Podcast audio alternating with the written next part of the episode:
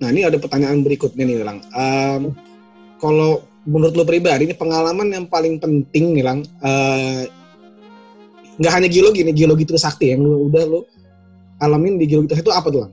Pasti ada satu experience yang, wah, lo inget, wah, ini geologi Trisakti, gue dapat, dan gue, ah, ini banget lah, berapa, impact-nya gede buat gue, gitu. Iya. Yeah. Uh...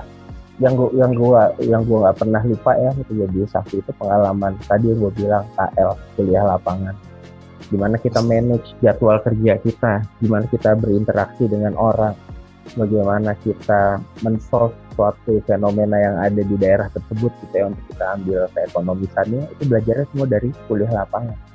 Kuliah lapangan kita kuliah lapangan dua atau kita dilepas kita dilepas untuk untuk punya tes gitu ya, menyelesaikan pemetaan di daerah ini. Di situlah kita menyusun peta jalan, yang namanya kita menyusun uh, peta geologi itu sendiri. Kita berkoordinasi dengan masyarakat untuk bisa memasuki wilayah tertentu. Sedangkan kita punya deadline dalam satu bulan atau berapa bulan gitu kita harus selesai. Nah disitulah kita dituntut kita punya uh, manajemen manajemen yang bagus. Itu itu ternyata apply banget terhadap dunia pekerjaan, dunia usaha. Jadi kita uh, kasarnya jangan sampai orang naruh jarum di, di di belakang kita tuh, tapi kita sendiri yang naruh jarum di belakang kita supaya kita tahu. Kasarnya kayak gitulah. Dan itulah yang kita belajar, gue belajar waktu di kuliah lapangan dua. Jangan sampai gue besok ditanya sama dosen gue, gimana kamu progresnya? Gue belum selesai, gue nggak ngapa-ngapain, malah gue tidur di balai desa mungkin kasarnya. Itu bisa juga ya. Jadi kita yang time time itu sendiri.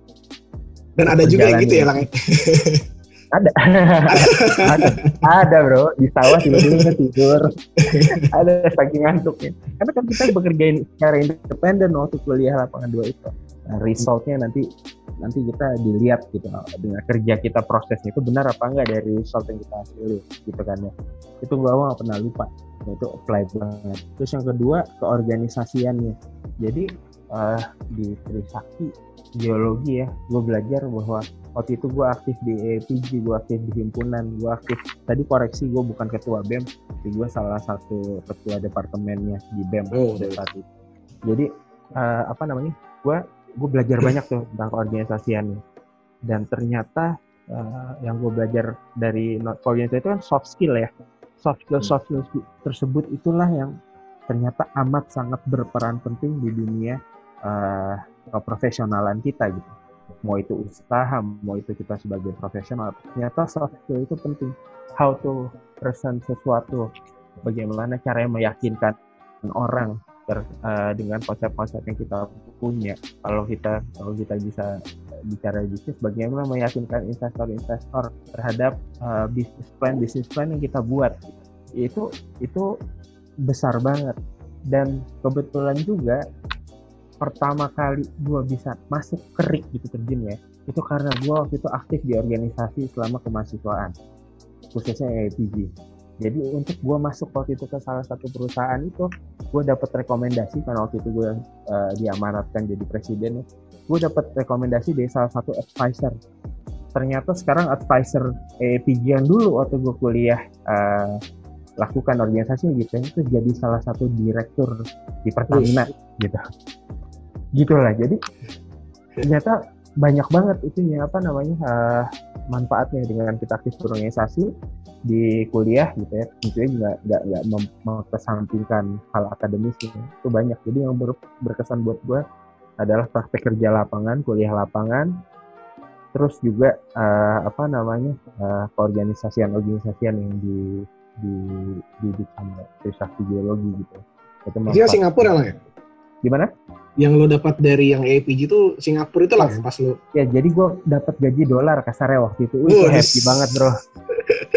Happy banget. dolar.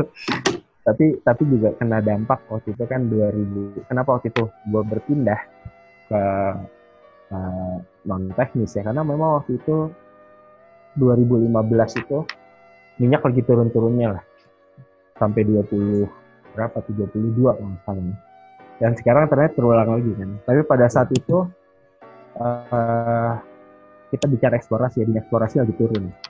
Tapi ternyata itu hikmahnya, orang-orang geologi lah yang tadi gue bilang, yang banyak ditarikin oleh uh, perusahaan-perusahaan ya apa namanya yang non ya bergerak di bidang energi tapi bukan eksplorasi gitu. Karena apa? Karena kita mengerti dasar-dasarnya, kita mengerti pola-pola kerjanya, kita mengerti step by step dari mulai nol sampai kita bisa mengekstrak sesuatu gitu ya, dari dari alam.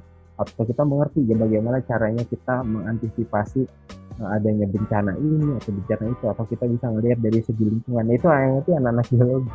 Jadi banyak banyak banyak banget tokoh-tokoh yang bisa gue sebutin bahwa lulusan-lulusan geologi itu ternyata jadi pengusaha-pengusaha sukses, banyak banget ya. Karena itu yang gue bilang, karena kita mengerti research-research yang kita dikombin sama sama apa namanya perhitungan uh, bisnis kita semua segala macam, itu jadi jadi kombinasi yang solid gitu gitu ya, sih emang, emang itu ya. Gue juga ada beberapa temen, bahkan dia bisnisnya tuh nggak nggak nggak geologi lang, cuman konsep geologi apa ya, konsep yang dipelajari dipakai tuh. Misalnya kayak mapping dulu, karena gue biasa anak geologi, gue kalau mau bisnis gue mapping dulu nih, gue gaya banget yeah. mapping, bener. Data, interpretasi, apa yang dilakuin. Jadi apa ya, deduksi itu jarang banget, itu yang gue bilang kan, deduksi bener. Tajem lah gitu. Gue sepakat banget itu bro, itulah yang memang yang terjadi. Gue sepakat banget itu. Gitu. Jadi makanya gue bersyukur lah gue masih geologi. Tapi okay, kayaknya uh, langsung kita ke ini aja ya, pertanyaan cepat gimana man? Langsung aja yeah. pertanyaannya ya. Iya, benar. Banyak banget nih, soalnya lain kali kita lagi deh nih. Mungkin nanti bahkan live kali ya kita ajak. Boleh, Bapak boleh. Bapak Elang ini, Bapak Elang. Buat Trisakti geologi apa ya enggak, Bro? Masih, iya, masih banyak yang mau digali sebenarnya. Iya, masih ya, banyak banget. Ya.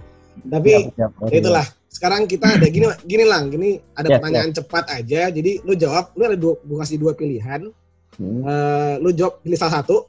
Jadi enggak usah pakai alasan, nanti kalau udah ya, mungkin setelah kita bisa bisa kita okay, okay, jelasin okay. dikit. Oke. Okay. Ini gimana man? Kita mau gantian apa gimana man? Ya boleh. Kita gantian okay. aja. Gantian aja ya. Oke, okay, siapa duluan nih? Gue duluan, lu duluan nih. Pas itu. Ya, lu duluan aja sebagai oh, host. Kalau gue oh, kan iya. co. Gitu. Oh, Dan iya. yang susah-susah lah pokoknya bro. Okay.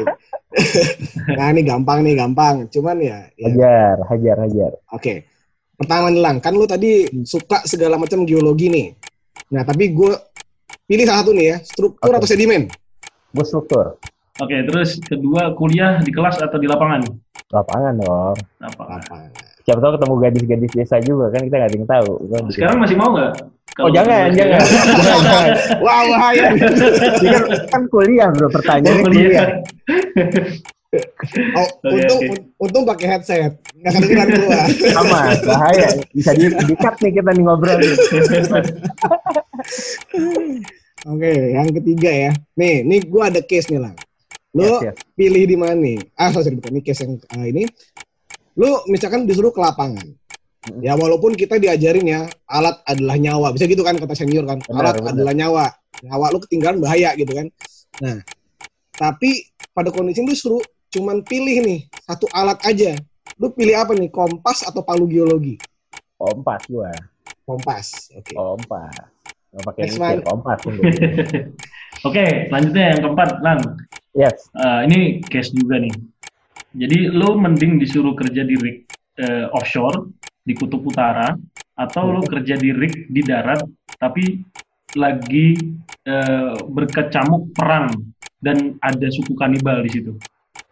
Wah, kalau gue sih, kayaknya kalau kanibal gawat ya bro, gue yang pertama. Gawat, gawat, gawat ya. Kanibal gue susah juga lawan itu.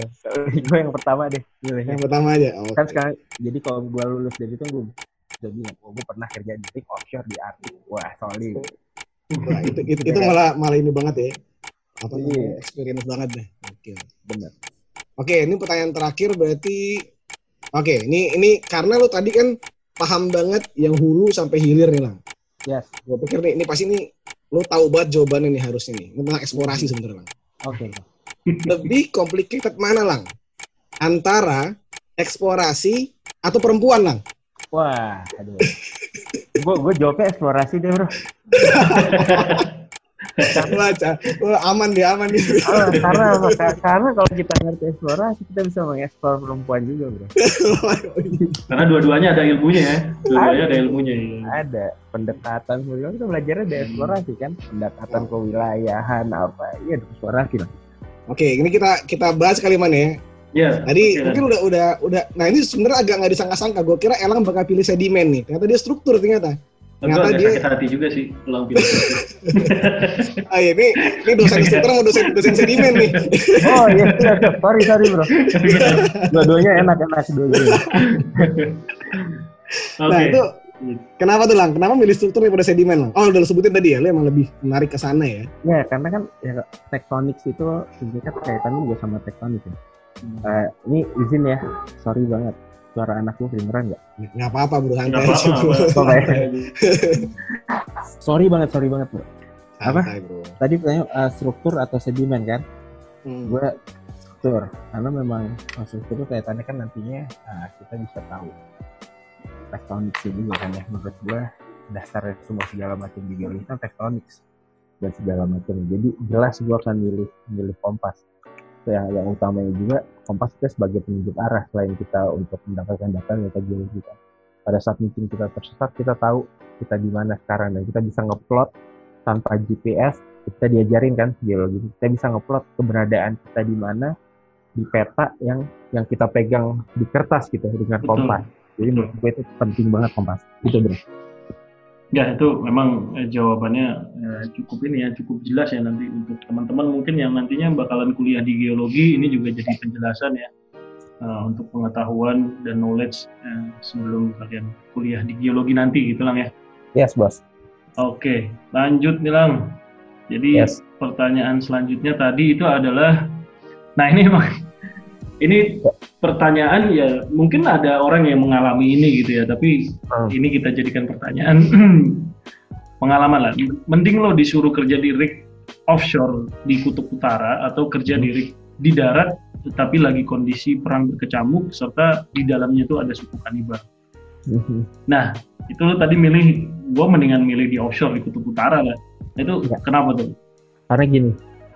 Uh, ini ini Kutub Utara ya, sekali lagi bukan Kutub Selatan. Kalau Kutub Selatan susah. Ini Kutub Utara. Kita untuk bekerja di dalam rig itu kita punya has, aspek yang nggak akan pernah lepas dari kita. Utamanya itu apa? H S E. Jadi ha, aspek H S E itu amat sangat penting untuk teman-teman yang bekerja di rig. Nomor satu. Jadi H S E itu udah jadi budaya kita. Kalau gue mitigasi dari Wah, oh, bahasanya mitigasi ya, mitigasi geologi. H S E itu health, safety, and ini ya, environment yes. yang buat menurut. Yes, hmm. yes. Kalau gue mitigasi, tadi kan case-nya kanibal gitu ya. Dan sedangkan satunya gue di rig darat ada kanibal, lagi lagi bergejolak, lagi ada perang, dan ada kanibal. Akan lebih tidak aman buat uh, satu perusahaan manapun itu untuk menjalankan uh, operational rig tersebut di tengah-tengah kondisi seperti itu. Karena pasti menurut gue juga kurang masuk logika, ada rig yang masih berjalan dengan kondisi seperti itu gitu. Dengan H, dengan H S E yang yang menurut gua itu kategorinya very very high ya kalau seperti itu. Jadi menurut gua agak agak ya jelas gua akan memilih di offshore di Kutub Utara. Pasti untuk rig bisa beroperasi di situ punya punya standar H S E tertentu lah. Contohnya bagaimana kita berpakaian, bagaimana kita harus uh, fatigue ininya semua segala macam, fatigue management yang misalnya berapa lama kita harus di atas, berapa lama kita harus turun, akan lebih nyata buat gue untuk bekerja di rig yang tadi di situ ya, daripada dibanding tingkatan bahayanya yang ada tadi case-nya di tengah-tengah perang, di situ ada suku kanibal dan di darat lagi gitu. Jadi sepertinya nggak akan beroperasi juga rignya deh kalau ada kayak gitu, karena H S E itu nggak bisa lepas dari dari pekerjaan eksplorasi apalagi kita menggunakan rig. Gitu sih Mas Firman. Oke. Okay. Oke, okay, lanjut berarti Lang, berarti itu ya. Ada pertanyaan keempat ya, gue kelewat banyak nih. Waduh, saya banget. Yes, yes. Uh, ini pertanyaan paling penting sebenarnya sih buat kehidupan Elang sebenarnya. Lebih complicated mana antara eksplorasi atau perempuan? Jadi Elang jawabnya adalah eksplorasi ya. Nah, itu kenapa tuh Lang? Kan jujur aja ini dua-duanya adalah sesuatu yang dua-duanya, ya kan gue kalau kalau bisa milih dua-duanya gue milih dua-duanya kan, tapi gue milih salah satu. hmm. Karena apa? Karena dengan kita bisa, menurut gue ya, dengan kita bisa hmm. nge-solve sesuatu hal yang very very complicated di kita eksplorasi, kita mengerti tuh tahapan-tahapan ya kan. Sedangkan kalau kita bicara wanita nih, wah wanita tuh juga amat sangat complicated. Tapi kalau kita mengerti gimana caranya eksplorasi, itu kita terapkan misalnya dalam tanda tanda kutip kita P D K T ke cewek ya, flow-nya tuh jelas bro, akan bisa lebih di crack, akan bisa lebih di crack cuman dibanding case eksplorasi yang bener-bener sulit banget yang kita mau dituntut untuk segala macamnya itu. Gue pernah punya cerita lucu nih. Ini kalau nanti podcastnya disiarin, bini gue denger pasti dia ketawa. Dulu gue pernah ngomong kayak gini, kamu tahu nggak apa namanya uh, diamond tuh yang sering dipakai cewek-cewek sama pensil graphite nih, tahu nggak apa hubungannya? Dia bilang itu gue cerita bahwa graphite itu asal kalau diamond itu itu dibentuk di dalam, secara awamnya gue bilang lah, dibentuk di dalam gunung api yang kedalaman tertentu dengan high temperature, high pressure. Jadi deh tuh akhirnya diamond sebagus itu di, dal- di dalam perut apa sekeras itu dan semengkilap itu di dalam perut perut apa namanya uh, gunung, jadi di dalam gunung. Gue jelasin gitu. Tapi untuk itu juga kalau kamu tahu kandungannya itu sama karbon. Yang satunya kenapa bisa bisa keras? Yang satunya kenapa kasarnya bermanfaat juga sih untuk bisa untuk pensil, bisa yang lainnya gitu. Tapi pada saat ditek begitu bisa langsung patah kan. Tahu yang bikin beda apa? Grafit itu terbentuknya di atas, dia nggak dia nggak kena uh, temperature yang tinggi dan nggak kena pressure yang tinggi. Jadi makanya dia jadi di grafit. Karena sama-sama karbon. Nah itulah yang, yang gue waktu itu cerita ke istri gue. Itulah waktu P D K T nih ya. Itulah yang bisa bikin orang beda.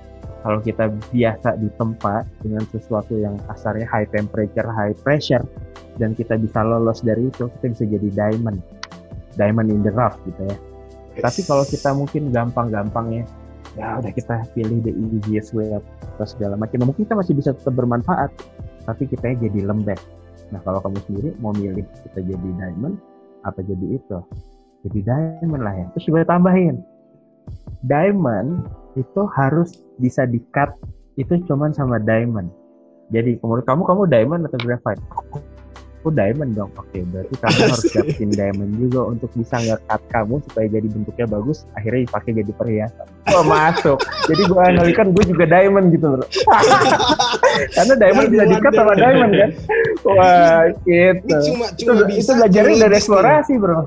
Iya lo bisa bisa, yang lain nggak bisa itu. Itu gombalnya udah tingkat tingkat juara dunia itu. Jago speak banget, gokil memang. Eh, nih notet ya dari Dede, kalau mau kayak tadi kayak Pak Elang ini, ini apa namanya P D K T ini kayak gitu belajar geologi oh. Nih lihat tuh. Yeah. Solid. Iya, jadi istri. Benar, jadi benar. Istri gue sekarang kena. tapi, ja- tapi jangan ke semua cewek ya. Oh, jangan. Jangan bagaimana? Jangan dibuka juga ini bagaimana? Gitu loh. Okay. Waduh, ini terima kasih banyak nih Lang, gila nih jawaban-jawabannya yes, yes, mantap-mantap. Terima kasih. Sh- sharingnya nih kita sangat-sangat terima kasih banget. Kita sangat-sangat bersyukur banget nih kita ada kedatangan uh, Elang. Di sisa apa waktu-waktunya lagi sibuk tetap masih bisa sharing sama kita buat sama pendengar atau adik-adik yang pada mau pilih geologi tapi ragu-ragu apa sih geologi. Gue pikir ini akan banyak ngebuka wawasan mereka dan insya Allah mereka akan jadi guidance mereka untuk mungkin tertarik jadi geologi. Terima kasih yes. banyak Bang. Gue tambahin sedikit ya, terutama khusus untuk geologi Trisakti. Sekarang di luar uh, banyak banget anak alumni-alumni geologi Trisakti itu yang berjaya di maupun di bidang energi dan non energi itu banyak banget. Jadi karena Trisakti geologi ini juga udah lama banget ya. Jadi dari labnya juga kita punya batu-batuan dari berbagai macam jenis gitu karena memang kita udah establishnya lama. Jadi ya geologi satu jurusan yang bagus gitu menurut menurut gue yang jelas tadi justifikasinya apa udah gue sampaikan. Plus satu apa ada ada ada di Trisakti di Jakarta dan di kota ini ada geologi itu ya di Trisakti. Jadi ya ya udah paling top dah dan udah terbukti link-link sekarang di profesional itu banyak orang-orang geologi yang jadi di direktur ini, direktur ini punya perusahaan ini, punya perusahaan itu. Itu akan mempermudah kita juga untuk networking. Seperti itu sih, Bro. Gitu. Dijaya teruslah geologi Trisakti. Oke, mantap. Gitu, Bro. Oke, okay, kita rasa cukup dan ya, ya cukup, Lang juga kayaknya nanti keringetan dari nggak kering nggak bisa keringetan nanti keringetan lagi dia kan. Ya, thank you bro, Isan Anar. Thank you banget, Lang, uh, pencerahan dan penjelasannya nanti buat teman-teman, buat uh, apa dede-dede yang masih galau nih untuk memilih jurusan, memilih universitas gitu ya setelah uh, lulus S M A. Tadi penjelasan dari Lang, dari Ramadan itu bisa kita rangkum dan kita jadiin salah satu parameter kita dalam memilih jurusan dan uh, universitas. Oke, mungkin dia sekian karena waktu yang memisahkan kita. Emang kita pengennya kapan sering-sering kayak gini, ajak-ajak Elang buat ngobrol lagi. Mungkin live nanti kapan-kapan ya. Cuma kalau live ya, kita, kita harus lebih jaga-jaga lagi nih. Jaga-jaga nih. Anak-anak gue juga harus dijaga nih.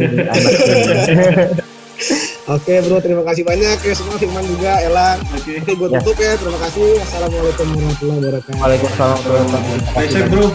Salam buat semua bro. Assalamualaikum.